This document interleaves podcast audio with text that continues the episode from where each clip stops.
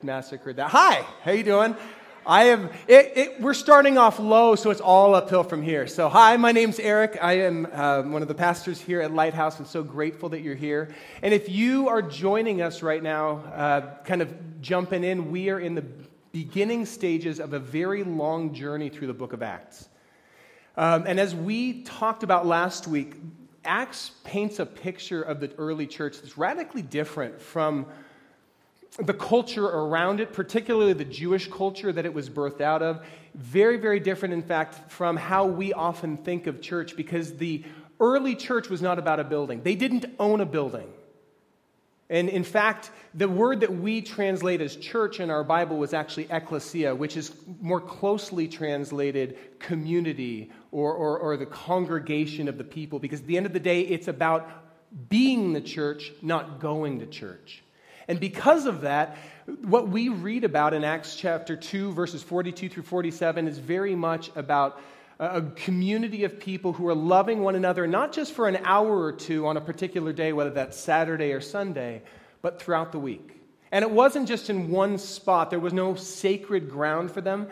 It was a bunch of sacred people, and wherever they were, that was holy ground. And they, they gathered together, they broke bread together, they ate meals in one another's homes.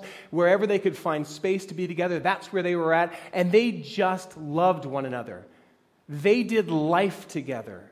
They held one another up. They prayed for one another. They, they saw miracles happening. They were generous. And I'm not talking about just a little bit of generosity, like, yeah, you know, here's a little uh, lunch money to go get something to eat. They were radically generous. It wasn't just, God, you can have 10%. They're like, God, everything is yours. So show me how you want to use what you've blessed me with. And so when somebody had a need in the community, oh, hi there. There's the end of the stage. Found it. Um, when somebody had a need in the community, they would band together to raise the funds to address that. And if they didn't have enough funds, somebody would go and sell something, whether it was property or possessions, in order to supply the finances or the resources to care for one another's needs. And there's no wonder when you are in a community like that that says it's not about a place, it's about a people who have been transformed and who are genuinely loving one another. It's no wonder that God continued to add to their number daily those who were being you know, brought to faith in Jesus Christ. And when people saw this, they were so dang attracted by it, they grabbed hold of it and just went, I don't want to let go. And so the early church began to snowball. Um, and we are going to look at the after, what happens after the day of Pentecost when the Holy Spirit fell. We're going to look at that in a moment, but before we dive into chapter 3, there is a really important assumption that the early church is making that if we don't understand it, we're going to read the rest of the book of Acts, and, and we could come to the erroneous conclusion that what God is doing there was a one time thing because he somehow wanted to establish his church, and after that, he doesn't need to move anymore. But, but there's an assumption that undergirds everything they're doing. So before we turn to Acts chapter 3, let's go back to Acts chapter 1 and to the very first verse, which gives us a clue about an assumption that these early believers are making. In Acts chapter 1, Luke writes, in my former book, Theophilus, I wrote all about all that Jesus began to do and to teach until the day he was taken up to heaven. Let's pause right there. This is one of those verses that could be seen as just kind of his introduction verse, kind of a throwaway verse, but it's super important. Because what it suggests is that, is that what is going to happen in the book of Acts is not just the efforts of a group of disciples who have been inspired by their rabbi, but then he died and he left, and now they're trying to pick up the pieces and trying to, to kind of follow in his footsteps and try to do what, they, what, what he had done. What Luke is suggesting is that what happens in the book of Acts is actually a continuation of Jesus' ministry that he is ministering now through these men and women who have tasted and seen that he is good, who have given him their lives, who have basically said, Your will be done because I am a member of your kingdom. You're my king, my Lord. I choose to follow you. You didn't just save me, you own me. I want to do what you want to do. So have your way with me. And then, as God breathes his Holy Spirit into those disciples, the same Spirit that empowered Jesus through his public ministry empowers them. The same Spirit that rose Jesus from the de- dead breathes new life into them. So, the, the mindset that they have, the assumption that they are making, is that everything they do is actually not them doing it, it's Christ in them that is doing it. I'm not my own. I've been bought at a price. Therefore, you know, God, I am yours. Have your way with me. I love the way that um, in Ezekiel, can we throw, can we throw the, the Ezekiel passage up there for a moment? This is a prophecy that the prophet Ezekiel wrote hundreds and hundreds of years prior to the day of Pentecost, but it was a promise that was fulfilled on Pentecost. God said, I will give you a new heart, and I will put my spirit in you. I will remove your heart of stone, and I will give you a heart of flesh, and I will fill you with my spirit. That prophecy was fulfilled on the day of Pentecost when God literally did a heart transplant. He took their hearts of stone. Remember, even these disciples, even though they'd walked with Jesus, still didn't understand, even after he'd been raised from the dead, still didn't understand that Jesus didn't come to throw off the yoke of Rome and establish Israel as the preeminent nation in the world. They were still empire building. And they were still thinking in lines of, eh, you know, the closer I am to you, Jesus, you know, the more important I am.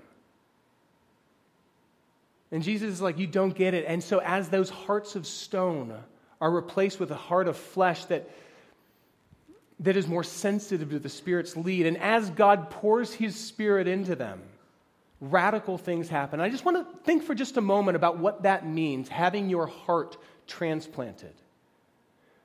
When you get a transplant, your life radically changes. When you get bone marrow transplant, your body adapts to having somebody else's blood flowing through your veins. If you were to go and get a retinal transplant, you would literally go through life viewing the world through somebody else's eyes. when you get a heart transplant, you begin to do life to the beat of another's heart. And that's what happened on the day of Pentecost to those disciples. God placed his heart in them.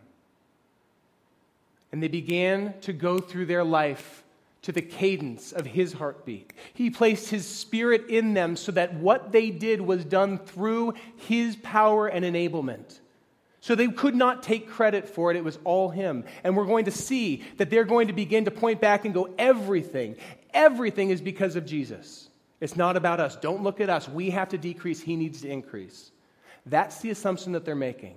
So, with that introduction, let's go ahead and now turn to Acts chapter 3.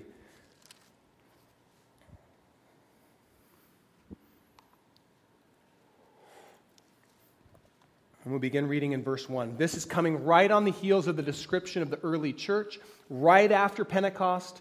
And now we read that one day, Peter and John were going up to the temple at the time of prayer at 3 in the afternoon. So there were three like public times of worship. 3, 3 p.m. just happened to be the latest one. They were going to the temple courts like they probably did every other day to go and pray. Now, there was a man who was lame from birth being carried to the temple gate called Beautiful, where he was put every day to beg from those going into the temple courts. And when he saw Peter and John about to enter, he asked them for money.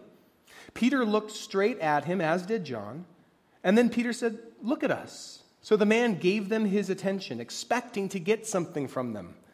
Then Peter said, Silver or gold I don't have, but what I do have I give you. In the name of Jesus Christ of Nazareth, walk. Taking him by the right hand, he helped him up, and instantly the man's feet and ankles became strong. He jumped to his feet and began to walk. Then he went with them into the temple courts, walking and jumping and praising God. And when all the people saw him walking and praising God, they recognized him as the same man who used to sit begging at the temple gate called Beautiful, and they were filled with wonder and amazement at what had happened to him. All right, let's pause there. Let's just think for a moment about what this, this man who was crippled since birth. We'll find out later he was 40 years old. So, for four decades, this man has not had the ability to walk. And every day, somebody in his family picks him up, carries him, or, or, or pushes him maybe in a wheelbarrow or something, brings him to this gate just outside the temple, and lays him there on a mat where he puts his beaten up little cup out there and he begins to beg. And every single day, men and women who are coursing into the temple gates to worship pass by this guy.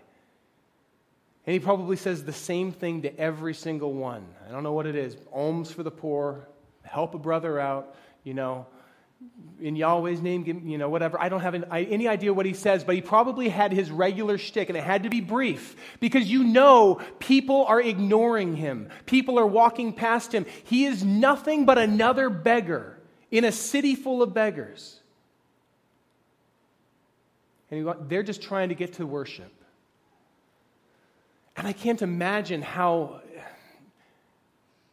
how numbing this must have been, how much this must have ripped away and deadened his identity as a human being.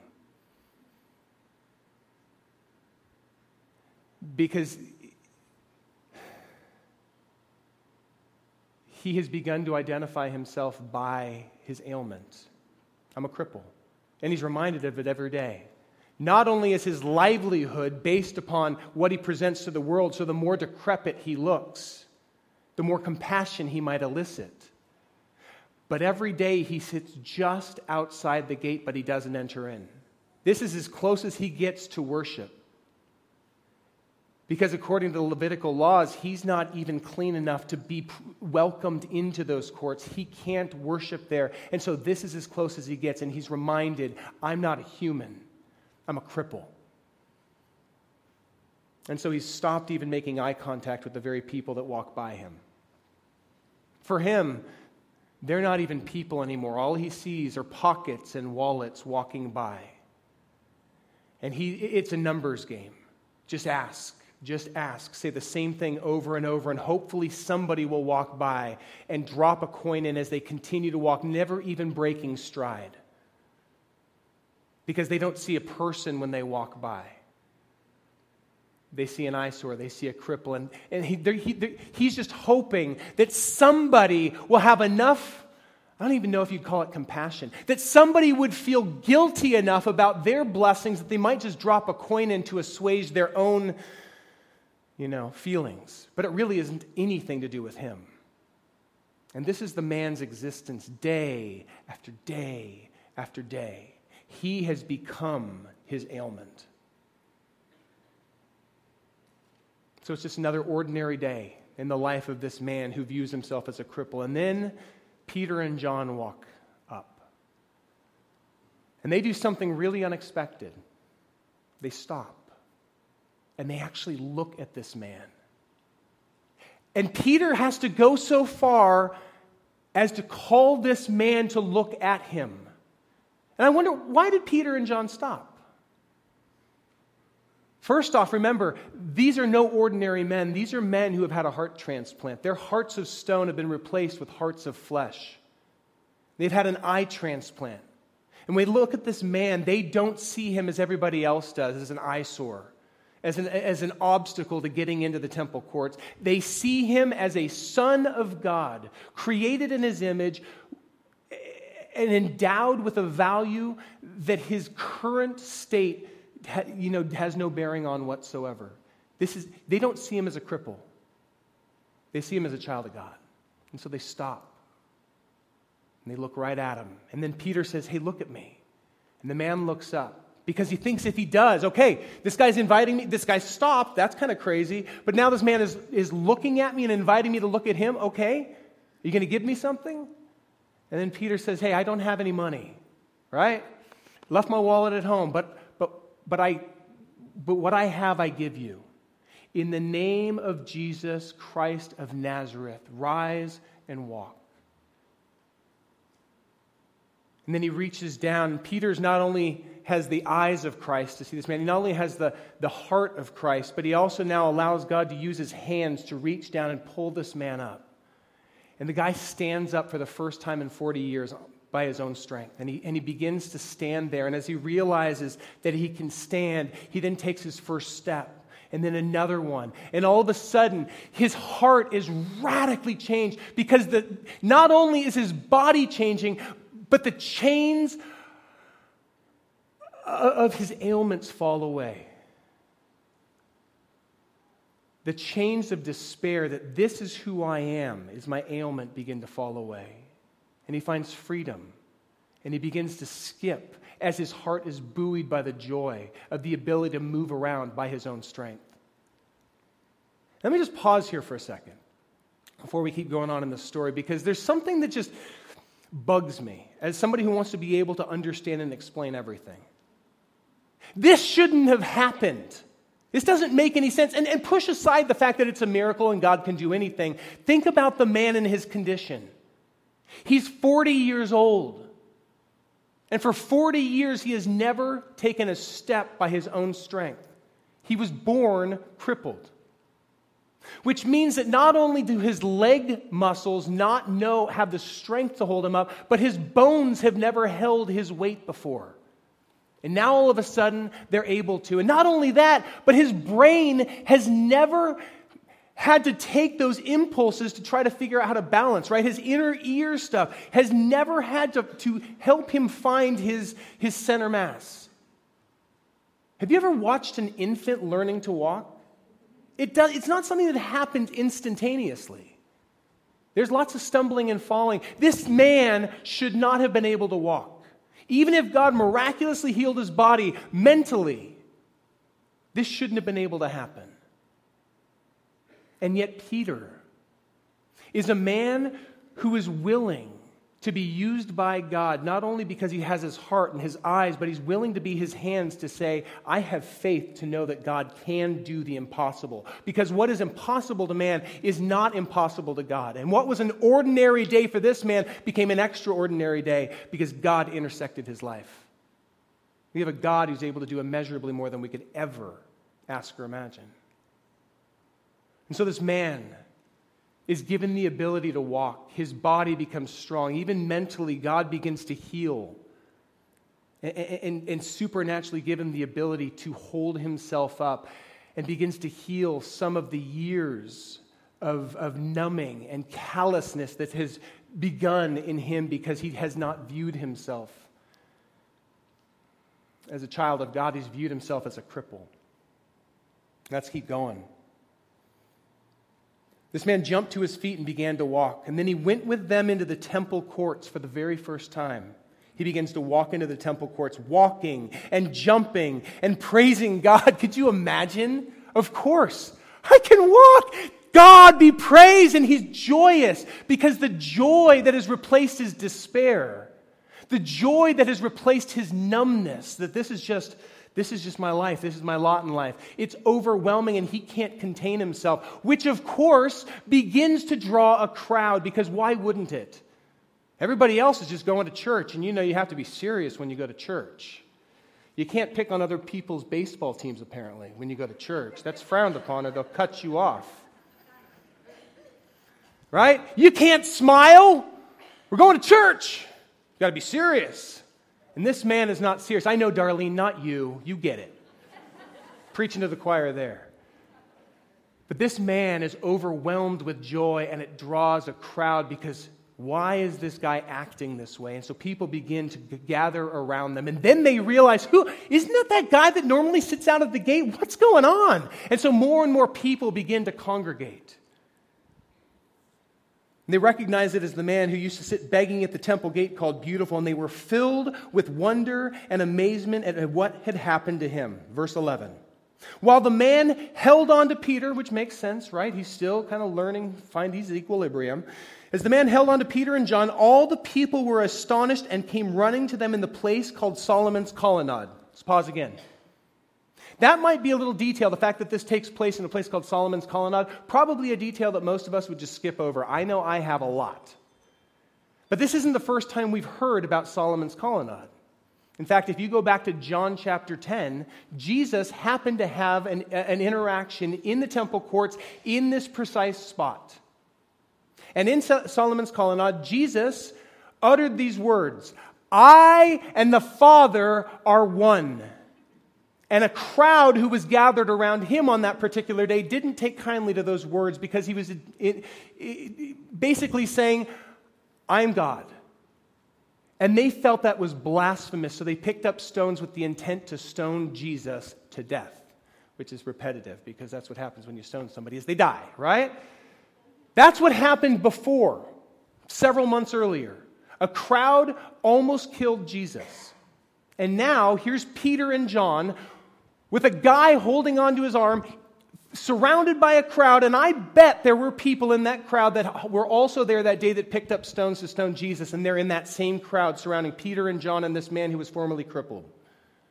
I bet there were people in that crowd who had been in the praetorium yelling to Pontius Pilate, Crucify him, who are now in this crowd seeing this man walking for the first time and praising God. And they're looking at Peter and John going, What's going on? And in this moment, Peter and John have a choice. They can unhitch themselves from this man's arm and kind of blend into the rest of the crowd and go back to their regularly scheduled prayer time, which is why they had come originally to the temple courts.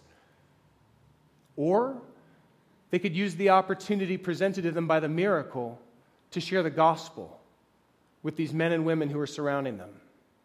That's dangerous. Because what happens if these people decide that they don't like what Peter and John have to say and they pick up stones to stone them? And in this moment, Peter makes a decision that he's not only had a heart transplant, and, and he is marching to the beat of another's heartbeat. He's not only had an eye transplant so that he sees the world through Christ's eyes. He's not only said, Jesus, you can use me as your hands to reach out to those that others would consider untouchable. He is literally saying to Jesus in this moment, You can have it all, Lord, every part of my world. So take this life and breathe on this heart that is now yours, that now beats to the cadence of your heartbeat. Because Peter decides to take the bolder move and to lean in and use this opportunity to share the gospel again. And just like he did the last time out in the streets of Jerusalem, he is bold in what he says. Let's go ahead and read it verse 12. When Peter saw the people, he said to them, Fellow Israelites, why does it surprise you? Why do you stare at us as if by our own power or godliness we made this man walk? The God of Abraham, Isaac, and Jacob, the God of our fathers, has glorified his servant Jesus. You handed him over to be killed. You disowned him before Pilate, though he had decided to let him go. You disowned the holy and righteous one and asked that a murderer be released to you. You killed the author of life, but God raised him from the dead. We are witnesses. He points to John and himself. We're witnesses of this. By faith in the name of Jesus, this man who you see and know was made strong. It is Jesus' name and the faith that comes through him that has completely healed him, as you can all see. That is not the words of a man who is trying to preserve his own life. In a place where people have already shown themselves willing to throw stones at somebody who says something they don't agree with. These are bold words. And, and, and, notice that Peter is very clear that everything that has been done has been done in the name of Jesus. Now, let me clarify. He is not suggesting that Jesus' name is a magical incantation by which you can make anything happen. I want that door to open in Jesus' name, right? I guess God could, but that's not what he's saying. What he is saying is, do not look at me as if I have somehow done this by my own strength. This has all been done by the authority and power of Jesus Christ, and it has all been done to his glory. Because it's not about me, it's about him. We need to decrease. He is the focus. So it's in Jesus' name. And why are you surprised? And I love those words. I love that he starts. Why are you surprised that this happened? Um, because we know this guy. And we know he can't walk, and he's 40 years old. He's never stepped a day in his life. That's why we're surprised. But remember, Peter and John have been radically impacted by their, their proximity to Jesus. Their heart has been changed. Their eyes have been changed. The Holy Spirit, the same Spirit that raised Jesus from the dead, is now in them and using them to raise this man back onto his feet. So, why are you surprised? And I have to ask myself the same question Why am I surprised when we pray for something and God actually does it? Why am I surprised when a couple of months ago Tammy Moran says, I, I, right after church, I'm beginning to feel about a vertigo starting? And I know that this lasts two to three days, and this one's coming on, and I can feel that it's hard. Why am I surprised when we, we surround her and we pray over her, and an hour later she calls and said, It's gone? The vertigo is left. Why am I surprised by that? Why am I surprised when, when Heather, who's got a chronic shoulder issue, mentions it in her life group? My shoulder's been really hurting me lately. I, I heard it in karate, and so we pray over her, and all of a sudden the next week she goes, Yeah, that night there was no more pain. Why am I surprised by that? Why am I surprised when Bill Nelson, who goes around with a hole in his side for nine months, and it won't close so much so that the doctors say we're going to have to put a little vacuum hose in there. And he walks around with this vacuum hose for weeks and nothing changes. And on Friday, he goes to his doctor, and the doctor goes, I'm really sorry. We just have to keep waiting. And then on Sunday, we lay hands on him and pray over him. And the next day, not the next month, the next day, he goes to his doctor, and the doctor goes, What happened? I just saw you Friday. What happened? Um, well, my, my church prayed over me. Uh, hold on a second. Your church prayed over you. I can't even put the hose back into the hole, and I just took the hose out of the hole. What happened? My church prayed. Why should that surprise us if the God that spoke the universe into existence, the God that made you and I, actually answers our prayers? It shouldn't. And I'll, I'll be the first to say that it still does. I'm still surprised when God moves. And I wish that wasn't the case, but quite honestly, sometimes I just don't, I don't expect God to do it. Even when I fall down on a skateboard, which I should never step on again, admittedly, I fall down on a skateboard and blow my elbow out. My first not, thought is not, God, would you please do whatever you want to glorify yourself in this, but would you please heal it if you're willing? That's not my first thought. My first thought is to go get some ice and take an aspirin and then ignore my wife's demands to go to the doctor. That's, that's just how I've been designed, right? Those are my first thoughts. And yet, I've got to admit, God still moves, and He still moves powerfully. I have an opportunity to interact with a ton of pastors, um, and some of them, some of the pastors that I interact with in other parts of the world, tell me stories that honestly sound ridiculous to me.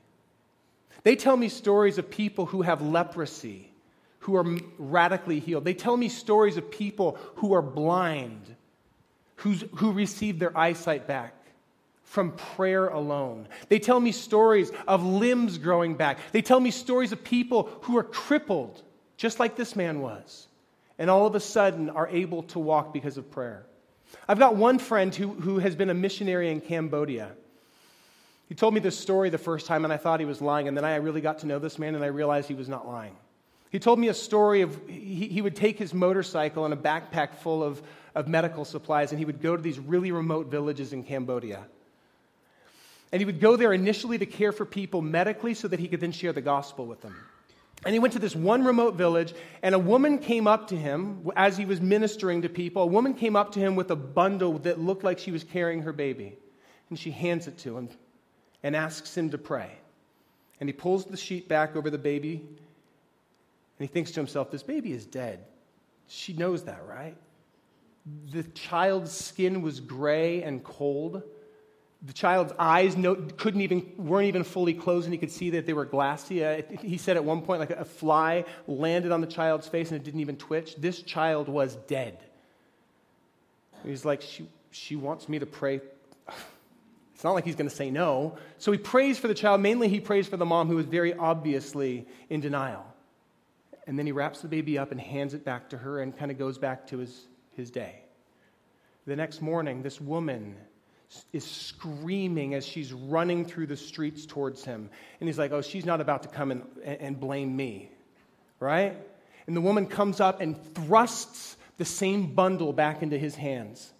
And he takes it and he pulls the sheet back, and there is the same child he prayed for the day before, but it is very much alive with its cheeks are, are, are, are, are flush again and its eyes are blinking and it's breathing. And he's like, wow, you know, kind of how would you feel if all of a sudden you're like, God just raised a child from the dead? And that day, you better believe that there were people in that village who were interested in hearing the gospel message. You better believe it, right?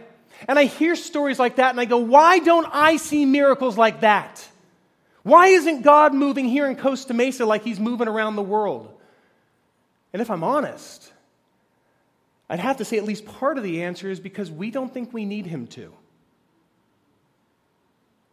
Because when, when things happen in our own lives, the first thing we turn to is not God. The first thing we turn to is a doctor, or is to an insurance policy, or is to our bank account, or is to our own skills and talents and abilities, or is to just time. I'm just going to let time heal this thing, you know?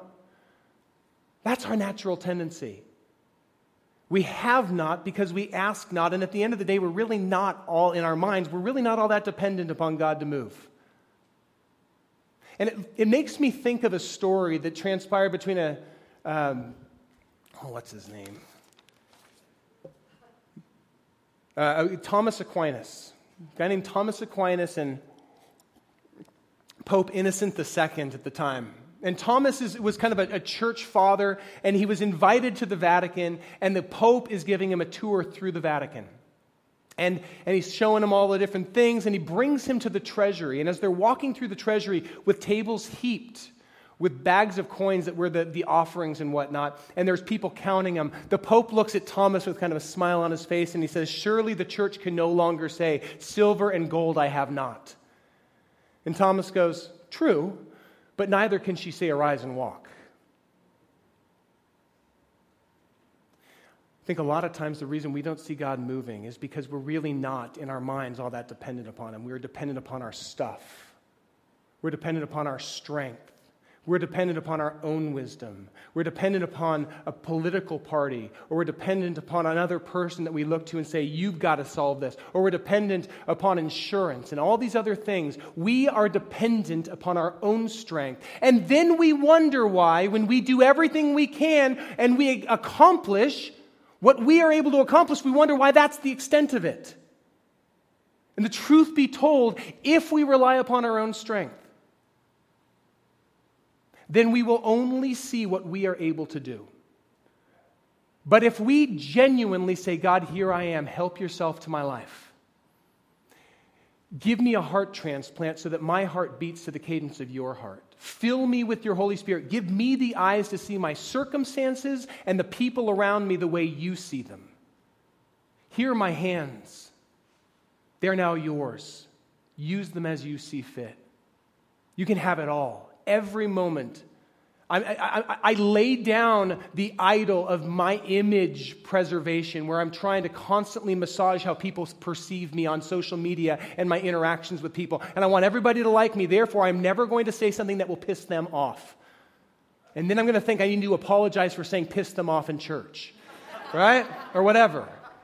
All of these things we do. But God, I lay that down. You can have it all. I'm willing to look like a fool for you. I'm willing to step out in faith for you, even if you don't choose to heal the person. I am willing to move towards them and pray for them. Darlene, I want to affirm you for last week. Because as we were up here and you came up and said, No, no, no, that girl does not get off the stage until we pray over her, I'm grateful that you responded to the Spirit. And I'm so grateful that after that, I turn around here and here's Tanner Erickson standing over on the side, and there's a group of people praying over him because he has nodes on his vocal cords. And I cannot wait to hear what God does in Joanna's life. I have faith that God can heal her one way or the other if He is willing, and I pray that He has already. And I have faith that God can remove the nodes off of Tanner Erickson's vocal cords if he so chooses. And I am so grateful that there was a group of people that were responsive to that. Guys, we are invited to be God's hands and feet. But it requires stepping out in faith that God can do immeasurably more than we could ask or imagine. And so we're just going to we're to go ahead and sing a song of submission right now. It's a song of saying, God, here I am, help yourself to me. And I just want this song to wash over you. And if it is the cry of your heart, you go ahead and sing it. And in a few moments, I'm going to invite us, as this song kind of comes to an end, I'm going to invite us to stand up and say, God, here we are and present ourselves. But let's just prepare our hearts and let's really sit before Him and say, Do you, are you willing to let God help Himself to your life? Are you willing to say, Here I am, help yourself? Everything I have is yours.